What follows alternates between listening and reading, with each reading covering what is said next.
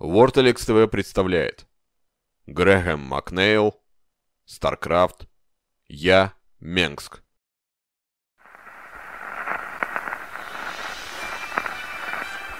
На расстоянии в 60 тысяч световых лет от Земли, погрязшая в коррупции конфедерация Терран железной рукой правит сектором Копрулу, жестко контролируя все аспекты жизни подданных.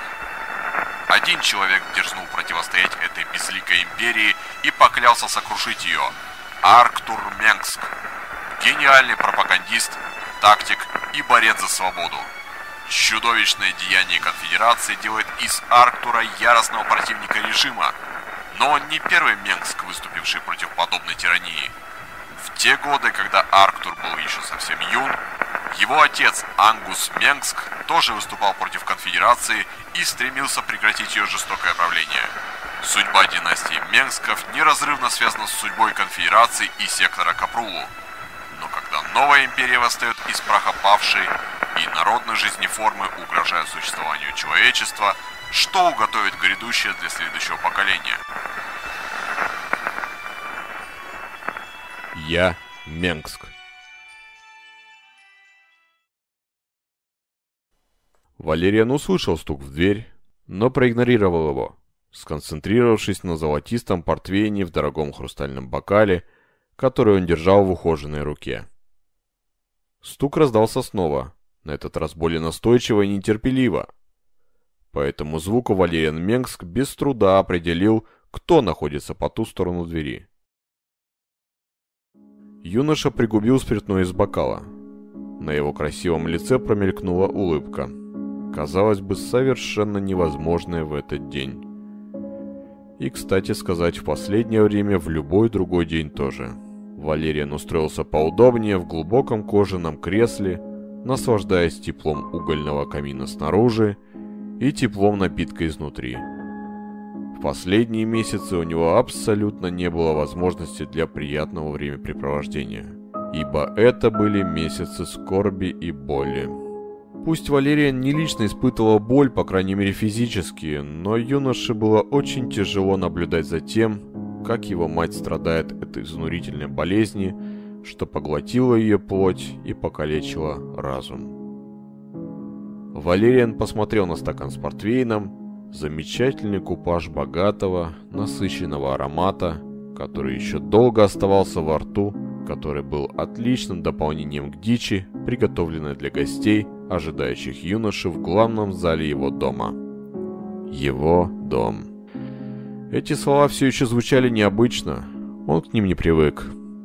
Валериан поднял глаза и обвел взглядом комнату, осматривая каждую изысканную деталь. Красивую панель красного дерева, которая скрывала множество коммуникационных линий и в полной мере препятствовала электронному подслушиванию. Шелковые гобелены, портреты, обрамленные в золотые рамы, и установленные со вкусом лампы, в теплом, успокаивающем свете которых купалась комната с высоким потолком. Но предметом гордости Валериана являлась внушительная коллекция оружия. Ее экземпляры, вместе с вычурными архаичными украшениями, были оформлены в красивую композицию на стене. Тут был и серп с удлиненным лезвием, опирающийся на серебряные крюки, и изогнутые мечи, висящие крест-накрест, и множество разнообразных кинжалов, и даже странный диск с выдвигающимися из кожаных рукояток клинками. Напротив стены располагалась стеклянная витрина, за которой хранились антикварные пистолеты с деревянными ручками с золотой чеканкой и длинноствольные мушкеты с встроенными в приклад аккумуляторными батареями. Над потрескивающим огнем на отделанной мрамором каменной полке стояла голая пластина – на ней мерцало полупрозрачное изображение женщины с задумчивым взглядом, от которого Валериан с трудом отводил глаза. Дверь в комнату за спиной юноши открылась. Смотря сквозь огонь безучастным взглядом, Валериан продолжил смаковать портвейн. Только один человек мог позволить себе войти в покой Валериана Менгска без приглашения. «Здравствуй, отец», — сказал Валериан. Тень вошедшего легла на Валериана, Юноша поднял голову и увидел, что отец смотрит на него. Черты аристократа, строгий взгляд. Арктур Менгск. Валериан чувствовал исходящую от него харизму. Чаще всего отец общался с ним в голографическом виде, но никакая технология не способна передать энергетику личного присутствия. Арктур был крупным человеком с широкими плечами и талией. Его волосы, некогда темные и блестящие, теперь отливали серебром, а борода содержала больше седых волос, чем черных. Его облик с годами обрел еще большее величие и благородную осанку, достоинства которыми Арктур и так был щедро одарен. Немногие мужчины в его возрасте могли похвастаться подобным. Черная мантия отца, аналогичная той, что носил сын, служила скорее для того, чтобы подчеркнуть власть хозяина, нежели скрыть крупные габариты. Отороченные золотой вязью края, широкие бронзовые эполеты на плечах, клинок с массивной гардой, на поясе пистолет с изящной чеканкой. Однако Валериан знал, что прошло много лет с тех пор, когда у отца был повод в гневе вытащить оружие. «Я стучал», сказал Арктур. «Ты что, не слышал?» «Да, я слышал», — ответил Валериан, кивая. «Тогда почему не пригласил войти?» «Не думаю, что тебе нужно приглашение, отец», — ответил Валериан. «Ты император, не так ли?» «С каких это пор император ждет чего-то согласия?» «Может, я император, Валериан, но ты мой сын». «Да, я твой сын», — согласился Валериан. «Но только сейчас, когда тебя это устраивает». «Ты злишься», — сказал Арктур. «Я полагаю, это объяснимо. Для людей естественно вести себя неразумно из-за таких вещей». «Таких вещей?» — огрызнулся Валериан, встав с кресла и бросив свой бокал в огонь. «Прояви хоть немного гребаного уважения!» Бокал разбился, и алкоголь с ревом вспыхнул рубиновым пламенем. «Ты вообще хоть что?» что-нибудь чувствуешь к людям?» — крикнул Валериан. И только после того, как слова слетели с его языка, он понял, что он говорит и кому он это говорит. Валериан засмеялся. «Ха, о чем я говорю? Конечно, не чувствуешь».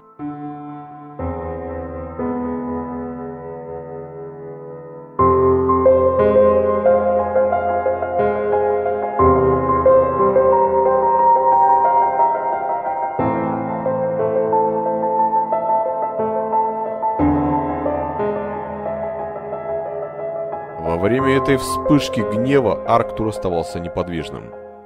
Он просто стоял, убрав руки за спину. «Пустая трата хорошего портвейна», — сказал он. «И насколько я могу судить хорошего бокала? Я думаю, что научил тебя не показывать свою злость, особенно когда это не служит никакой цели».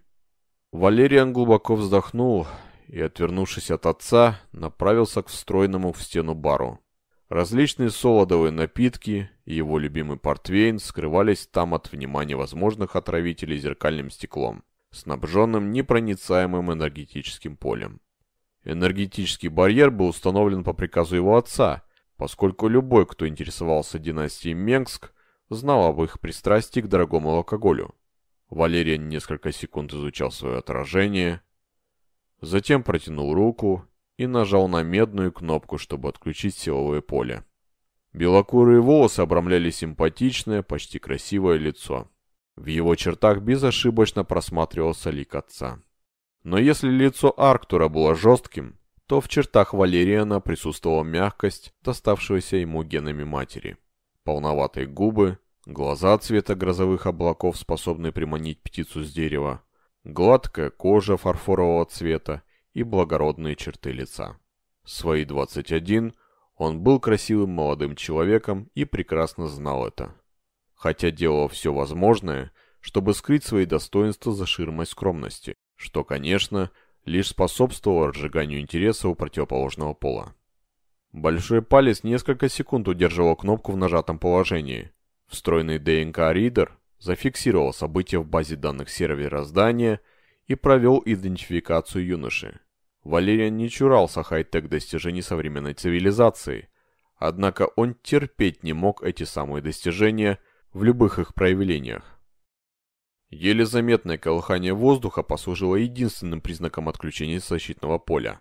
Валериан открыл стеклянную створку и налил две порции спиртного. Себе, как обычно, золотистого портвейна, отцу красного марочного вина безумной стоимости. Валериан вернулся к огню. Его отец занял второе кресло. Уперев клинок эфесом в подлокотник, Арктур принял стакан от Валериана и кивнул в знак благодарности. «Успокоился?» — спросил он сына.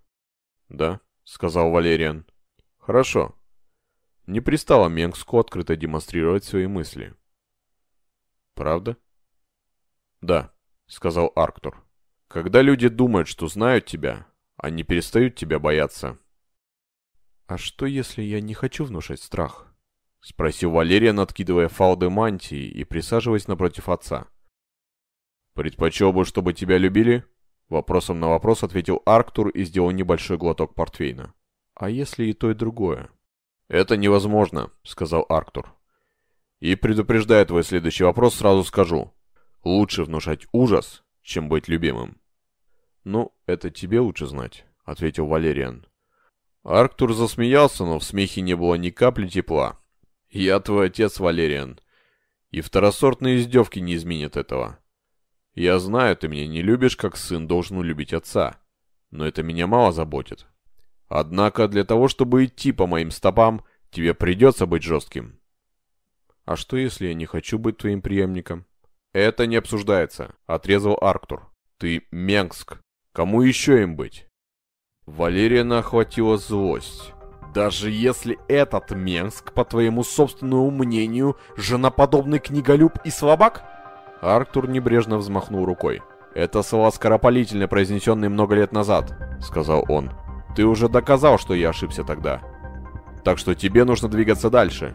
Подсчет моих промахов не дает тебе права на поблажки». Чтобы скрыть недовольство, вызванное упрямством отца, Валериан пригубил портвейна. Прежде чем проглотить, он посмаковал во рту ароматическую жидкость. Краем глаза он следил за Арктуром, который, пользуясь паузой, осматривал комнату и висящее на стенах оружие. Тема оружия была одной из немногих тем, на которую отец и сын могли нормально поговорить, без опасения услышать в ответ претензий и всплеск раздражения.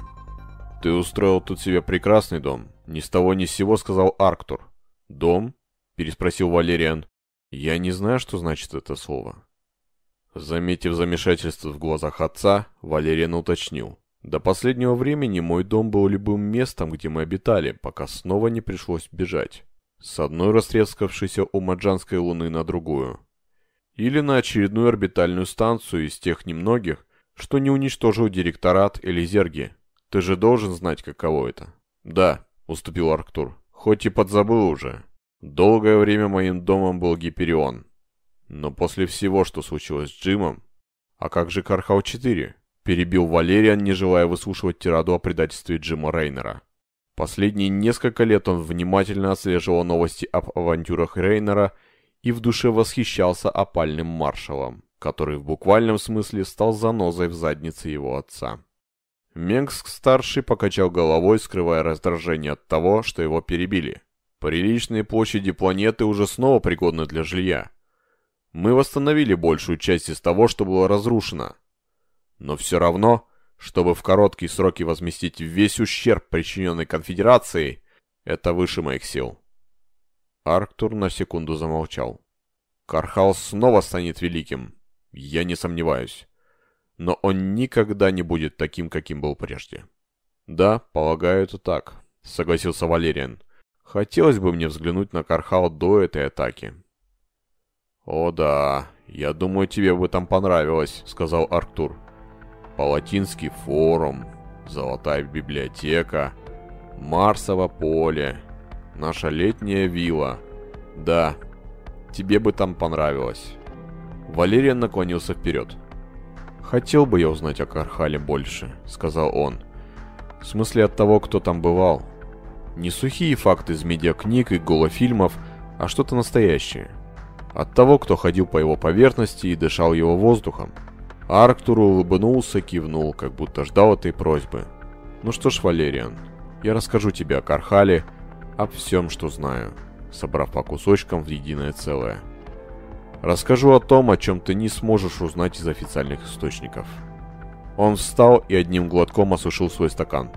«Что ты имеешь в виду?» – спросил Валериан. «История Кархала – это история твоего деда, который рассказывает о том, что значит быть Менгском». Кархал был кузницей, в которой на наковальне истории кровопролитно ковалась наша династия. Валериан почувствовал, как его сердце забилось быстрее. «Да, об этом я и хотел услышать». Арктур кивнул на голографию женщины, стоящей на каминной полке. «А еще я расскажу тебе о твоей матери». «О матери?» Мгновенно напрягшись, сказал Валериан. «Да», — сказал Арктур, направляясь к двери. «Но сначала мы должны ее похоронить».